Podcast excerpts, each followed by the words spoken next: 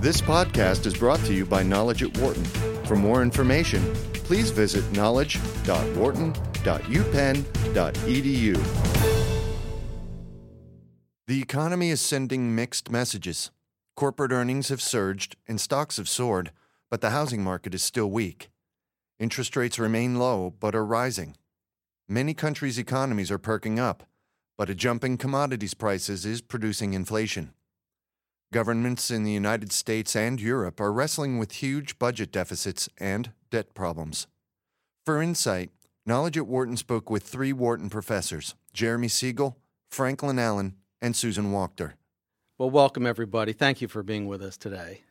I want to start asking the same question uh, of each of you, uh, and we'll just answer in turn.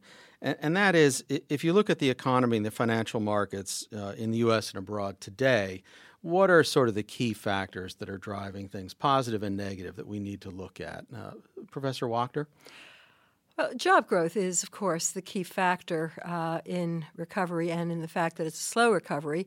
Profits have certainly been strong, and that usually is a precursor to job growth but job growth is slow. From the negative side, uh, in many uh, recessions, housing is the power driver to recovery, and of course, it's missing in action in this recovery. Okay, and we'll come back to housing in a minute. And Professor Allen, what do you see? So I think one of the key factors is what's happening in China and what's happening in the Middle East. So the inflation numbers came out in China yesterday. It's 4.9%. It's a bit below the 5.5%, which was the consensus forecast. So that's good news, but it's still a high number and up on last month. And the big problem there is food price inflation. China's even higher. And the government's got a big decision to make there as to whether to try and calm things down and, and cool the overheating economy. And normally that would be something I think that they, they think hard about. But at the present time, with what's happening in the Middle East, particularly what, what just happened in Egypt and now looks set to play out again in Bahrain and maybe even Iran, I think they have a lot of nervousness because the last time we saw events like that was Tiananmen Square. And they've done a good job so far, I, I hear from my friends in China, of not showing pictures of what happened in the square and so on. And but I think they they are aware that this is this is a, a, big issue, and so I think they'll be very careful, and they have to decide: do we let things go on and inflation go on, maybe with a lot of food inflation, which is going to hurt many poor people in China, or do we start clamping down and trying to control the overheating? And Professor Siegel, what do you see? Are there big big factors overhanging today? I see I see some hopeful signs. Uh, we're, we're getting a little better signals in in the labor market on jobless claims, of showing the unemployment rate um, uh, that I think are going to be a precursor to to better job growth. Uh, certainly, as Franklin mentioned, corporate profits have been doing very well and expected to hit record highs this year, and that's why you've had such a strong recovery in the stock market um, to about 15% now below, just 15% below its all time high reached uh, in October of um, 2007. Um, but I also would like to reinforce what Franklin was saying about the food inflation.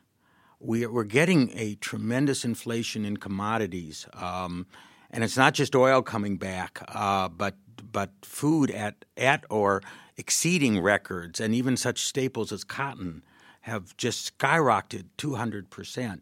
Now, fortunately for the U.S., I think only 9% of our budget's on food, but for the poor countries, it's much, much greater. And so, with these uh, prices going up, uh, uh, that could be unrest. Although I, I would suggest that uh, if uh, China wanted to uh, uh, make a good shot at, at solving it, revaluing the uh, uh, renminbi would be uh, one way of doing that, and, and, and reducing the cost of imported imported goods. But nonetheless, um, now of course, very few countries. In developing countries have the same choice there that China does in terms of setting the exchange rate. A perennial hope in the U.S. for China. Professor Wachter, let's talk a little about the housing market. it, it we occasionally we see signs of hope, and then we get new data that shows prices are continuing to fall. Uh, what does all this mean? Are we near the bottom or not? Housing at this point is absolutely at the um, uh, at the mercy of the overall economy. And if job growth does pick up, then we'll start seeing some recovery. Right now, we're looking at continuing bouncing on the bottom, even sliding down. Uh, the consensus is prices declining another 5%. Uh, but that's with interest rates maintaining their current level. And indeed, if we do see uh, in interest rates going up in the rest of the world, inflation heating up, that may in fact lead us to an increase in interest rates in the U.S. And leaving aside an increase in U.S. interest rates, uh, which of course are hard to predict, and I defer to my colleagues on that.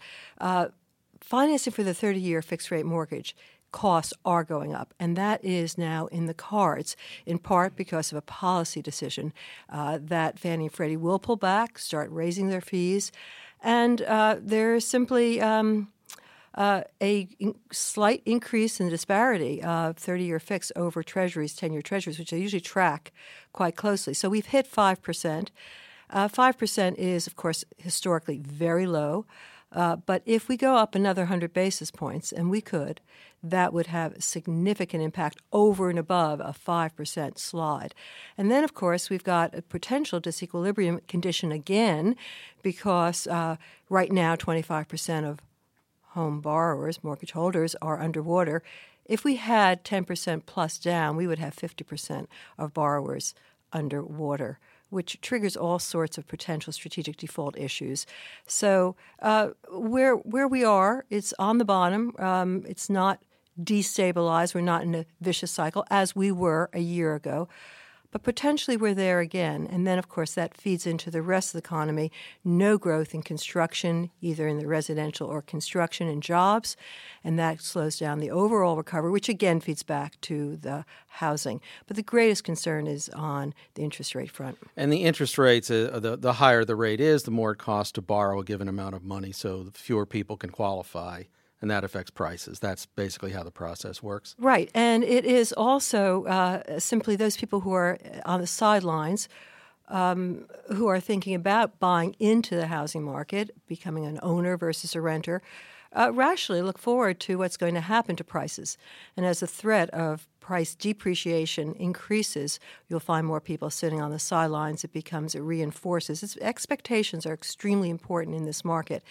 And so interest rates have a double impact. people are aware, especially investors are aware, as interest rates go up, prices will go down, and that future expectation will pull people back from investing in housing. We see that happening right now. It often seems that the realtors will argue sort of the opposite. They'll say, well, if interest rates are going to rise, you need to race out and buy right now. There is some of that. There is some of that, and there may be, in fact, a, a, short burst because also Fannie and Freddie's fees are going to increase, and there may be an attempt to get in while we still have these historic low mortgage rates. But for the longer run, it's a negative. Now, there was a really interesting story just the other day saying that there's now some evidence that some of the more stable markets, like Seattle, are seeing price drops, and, and they're suggesting that there is a, a kind of a delayed reaction in some of these markets that we really hadn't anticipated. Do you see that? Well, to call Seattle stable is really a misnomer. Uh, all of the West Coast markets are not stable, but nonetheless, uh, Seattle is not a subprime heavy market. And the initial decrease was due to this sharp volatility of flows in and then out of the subprime market, no subprime lending, that entire sector, the entire private, uh, non prime mortgage market is out of business, imploded. And that's not Seattle's problem. Seattle's problem is an overhang of inventory relative to job growth. And that's where we're seeing problems. Those are the markets that we're seeing problems in today. Now, you mentioned underwater mortgages, which is people who owe more than their homes are currently worth. And there was a statistic just the other day from Zillow saying that this had gone up to, I think, about 27% from just over 23% in the previous quarter. And you mentioned it could go much higher if uh, if interest rates go up and depress prices. Is this a surprise? Did we expect this much uh, uh, underwater mortgage? Of course. Mm-hmm. I mean, this uh, subprime crisis from the very beginning was a surprise, except for perhaps some. But yes, uh, and of course, would you it expect it to go down by now? This under the rate of underwater no, mortgages. No, this is this is a um, this is a fundamental failure that's going to the consequences of which are going to be with us for many many years. And no, it's absolutely not a surprise. Uh, it's trackable, and the fundamentals uh, are in fact what are driving housing markets and as they always have. On top of the fundamentals, of course, we have this extreme volatility in capital flows into and out of the housing market, which came with the subprime crisis, and the pro-cyclical supply of credit, which now we're seeing the other side, a pro-cyclical tightening of credit. Now, that may be, in fact, new news uh, coming out of the uh, White House presidential's report yesterday, uh, day before yesterday, where uh, it's clear that uh, support for Fannie and Freddie will be withdrawn. The cost of funding through Fannie and Freddie will go up. And that is a further tightening pro-cyclically of the supply of credit, it will put further downward pressure on housing prices. And, and finally, is there any benefit at all to lower housing prices? I mean, some people must benefit if they're entering sure. the market for the first time. Sure, if they're if they are stably uh, at bottom without a potential cycle of anticipating uh, depreciating housing prices. That's is, is there kind of an optimum level of home price appreciation well, that we would find desirable? It's more the question of the dynamics. Clearly, we want inexpensive houses for affordability, but the dynamics are what we are in, what are fearful at the moment. Getting in again to housing price declines that feed expectations of further housing price declines. We have obviously we uh, went way above fundamentals in the period of the bubble, and we can also easily uh, go way under fundamentals. And in fact, we're not there. It's not happening for sure. I don't want to overemphasize this. I predict we'll continue to bounce along a bottom, maybe a sliding bottom, but it's a potential out there. All right, thank you, uh, Professor Allen. You mentioned the uh, the new inflation numbers from China. And I wonder if you could add to your comments a moment ago and just sort of explain how this ripples out and affects the rest of us. Obviously, it matters to the Chinese. Why would it matter to people in Europe and the U.S. and elsewhere? Well, China is the second largest economy in the world if you measure across the exchange rates. I think it's actually much bigger than that. If you use purchasing power parity or a number of other ways of measuring economies. For example, it has the largest automobile market now in the world. General Motors sells more cars in China than it does in the US. These kinds of things indicate just how important China is to the world economy now. And they have a tremendous effect on many of the global prices. Jeremy was mentioning earlier about commodity prices. And I think many would agree that the reason commodities are going through the roof is because of Chinese demand and also, of course, Indian and Brazilian. So it's not just them, but they're a major factor in that. If they raise their interest rates more, significantly more, then if their economy slows down, that's going to have a big effect on commodity prices and on many other things, and that'll have global effects if they don't slow down their economy, then prices may continue to go up, and that's also going to affect all these kinds of uh, increases. So the price of oil is already above $100 a barrel. It could go up to where it was at the peak, could go beyond that in the longer run. The basic problem is we've got about 750 uh, million, 800 million people who live in Western style lifestyles. There's another many billions of people who are aspiring to that. It's going to be very large pressures on commodity prices and so on as we go forward, and this is going to affect all of us and have, have big effects. Now, in the past, when we've talked, you've you've expressed concerns about deficits, and I'm wondering where where we are in that. Is that still a major problem? Is it getting worse? Is it getting better? So my view is that deficits are a big problem. I think if you compare what the UK is doing compared to what the US is doing from basically somewhat similar positions. You see two very different views of the world. In the US, we have yet to even really address what we need to do, let alone start to plan it in a significant way. And I think this is a major issue. I th- think one of the interesting factors in, in recent weeks has been that the Japanese got downgraded by S&P on their sovereign debt because they don't have a credible deficit reduction plan. For some reason, we're still AAA, and S&P hasn't downgraded us, and that may have something to do with the fact that they probably would be regulated if they started being aggressive to the government. But we really do have big holes in our public finance in many ways, and we need to start thinking about how we're going to address them. Because if we don't, then it's going to get into long term interest rates as foreign investors and domestic investors start to worry about how are we going to deal with this problem? Are we going to inflate it away, as many countries have done in the past? Are we going to tax it away? How are we going to deal with it? That uncertainty is one of the reasons long term rates are going up, as Susan just mentioned they were. And of course, if we see, she was talking about 5%, but if we saw long term normal kinds of rates, 6, 7, 8, 9, or as we all remember from the 1980s, much higher rates than that, this is going to have very damaging effects on the economy. I won't ask you to take sides in a political fight, but we do have a new budget proposal from President Obama. Do you think it deals with this problem of balancing the budget, or is it a good start? No, I don't think it deals with it. I don't think either side has yet made a serious proposal because there are four big spending items defense, Medicare, Medicaid, and Social Security. And you have to deal with those problems nobody is willing to deal with those problems yet. And perhaps when we see us hit the, the debt ceiling in, in a few months' time, we'll see some proposals. I think the Tea Party is going to have to come up with some serious numbers about what they're going to do, and we've got to cut one of those or many of those things.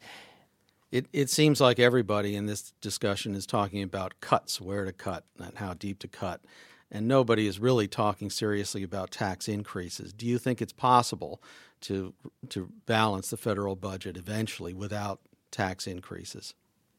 I think it's possible. Whether I th- think it would be desirable is another thing. I don't think we want to do it that way. So my own view is that we are going to have significant tax increases over the next decade to two decades. Uh, now, the European debt crisis seems to have kind of fallen off the front pages, and I'm wondering whether that's just a mistake made in newsrooms around the country, or is it really uh, an issue that's behind us? No, it's not behind us. It's still there.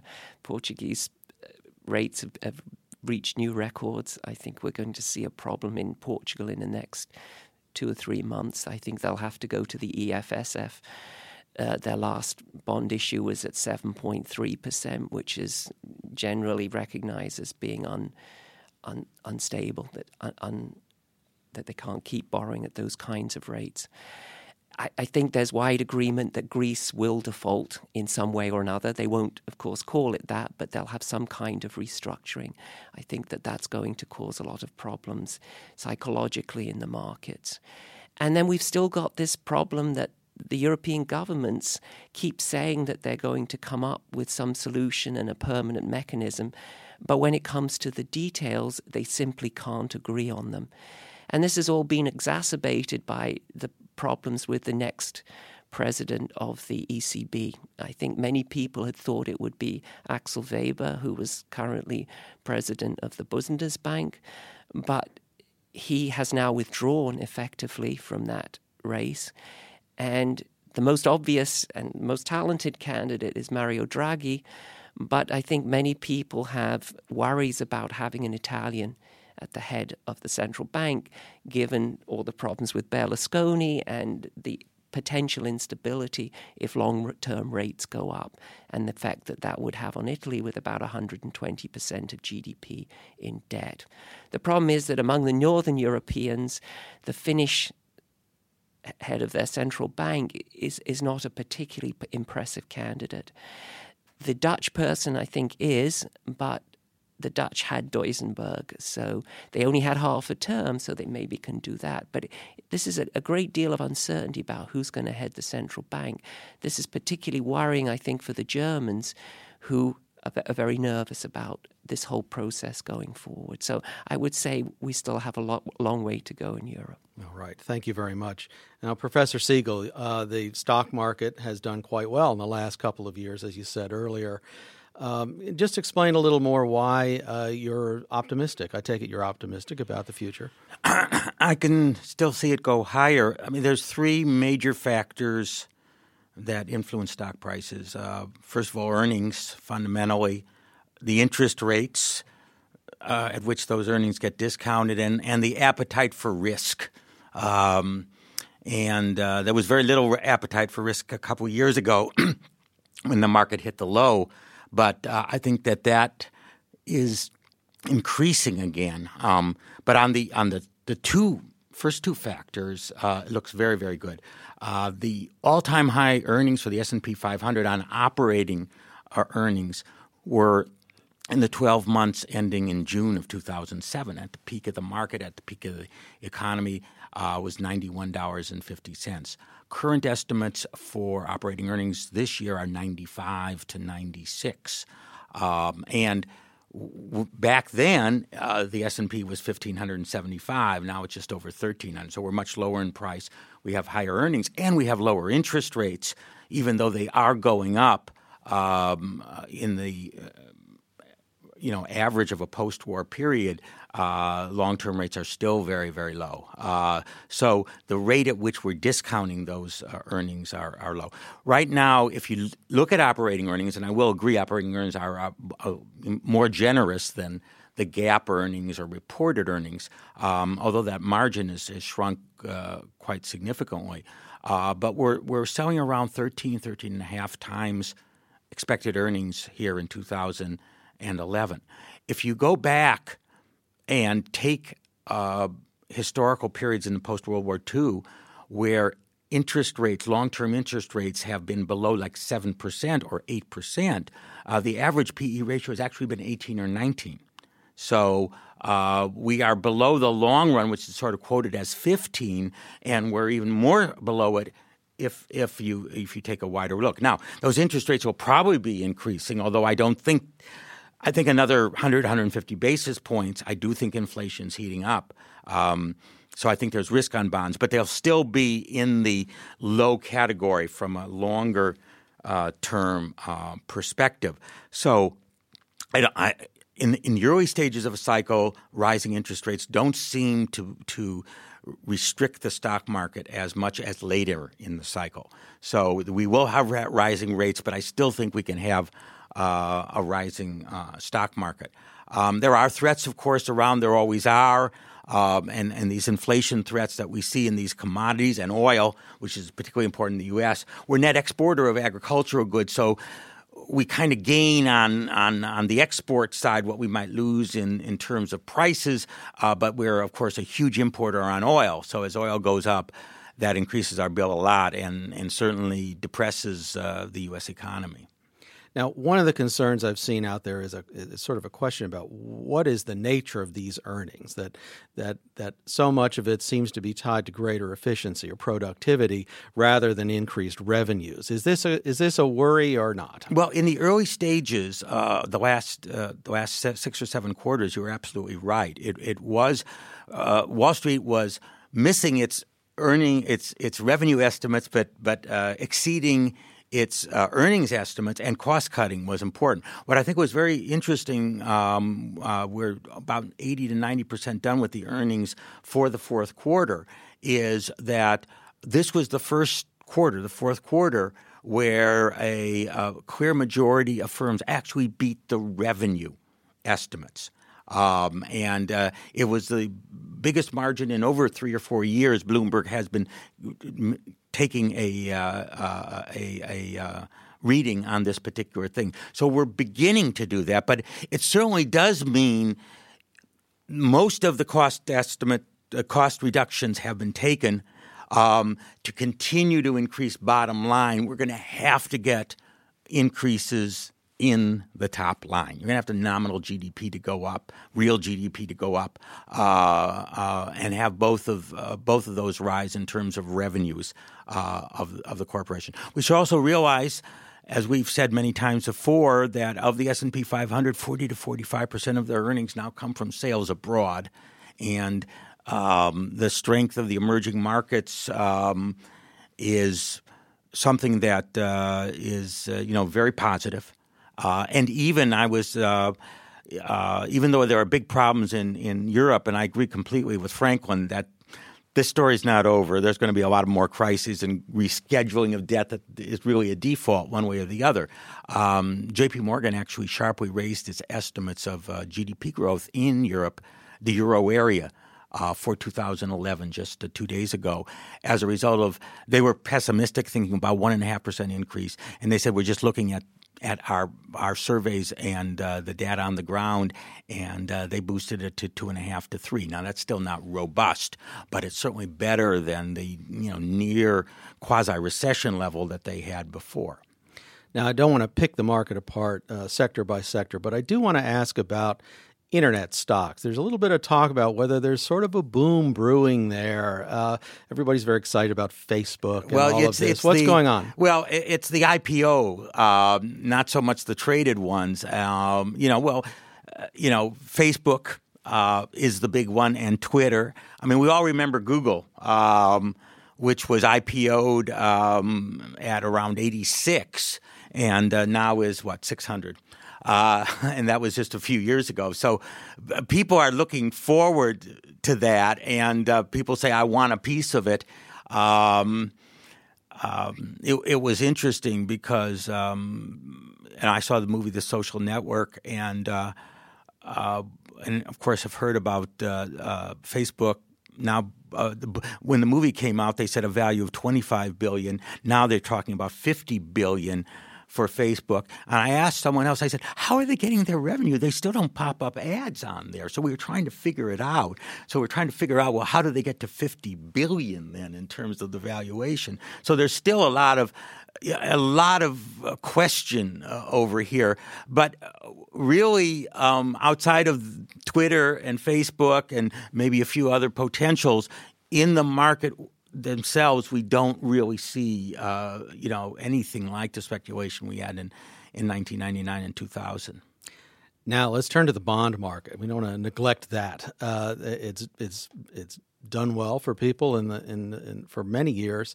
What do you see happening? Did well now? until October. Right. I think that may be the turning point. As years later, we'll look back at at October 2010 as being, my God, how did rates get so low? Uh, I, I think you know, long term and short term interest rates, short term interest rates being mostly a policy instrument of central banks, and longer term interest rates are really built on economic growth and inflation. I see both of which are rising, which means long term interest rates are rising. Um, uh, real economic growth, um, uh, when you on a purchasing power pay, uh, basis, uh, if you average emerging markets, even with the slower growing developed markets, uh, is four and a half percent, um, and inflation is going to go up. So it's hard to see how you're going to get long term treasuries three and a half, four. Well, on the thirty year, four and a half to five. But even in that range, and given the huge deficits that are going to continue to mount uh, going forward, uh, certainly well, they're going to shrink in the next two years because of the recovery. Uh, then they're going to remain at a barely tolerable level until all the baby boomers start uh, you know retiring, and then Medicare is just going to blow the lid off of everything unless that gets under control and it's hard, you know, hard to think about, you know, what bond prices might be at that time. So, so rising interest rates uh, push down the prices of existing bonds. Push down the stingy, and they, and and and people that have long-term bond funds, and certainly they had done very well for very many years, have to really be careful and beware now of uh, of the, the, the pitfalls of those rising rates. Uh, does that mean that investors should be reassessing their asset allocation? Well, I think so. I mean, uh, again, those people that uh, you know, some people tell me I'm in Treasury bonds; they can't default. Um, but th- the trouble is, these bond funds are in long-term bonds, and as they get shorter, they're not held to maturity, so they sell them and buy another long-term bond. So, yes, you can you know, permanently lose on government bonds in a long term government bond funds, even when no one defaults a penny worth on those bonds. And I think some of those things are just not always well understood by, by some of the investors in those bond funds. And finally, uh, your latest book talked about the, the need for investors to diversify internationally. Yeah. Uh, and I'm, I'm wondering where, where, how do you see that now? Uh, is that still where the opportunity is? Is still important? Well, there's been a bit of a pullback on emerging markets, which have done you know extraordinarily well. I mean, here emerging markets from the peak before the crisis down to that were down 70 percent. They're now within 10 or 15 percent of their all-time high. Um, uh, uh, now, people backed off recently because of the inflation, and it, you know it's hitting all of them, the food prices and all the rest. And I do grant that that is a potential problem, but I think still that that's where you want to be as a you know overweight let me say i don't certainly not all your assets are by any means but that you should not ignore them diversified in the emerging market i still think is going to be a very rewarding invest uh, investment for for investors uh, looking forward. All right, a lot to think about as always, uh, Professor Siegel, Professor Allen, Professor Wachter. Thank you very much. For more business news and analysis from Knowledge at Wharton, please visit knowledge.wharton.upenn.edu.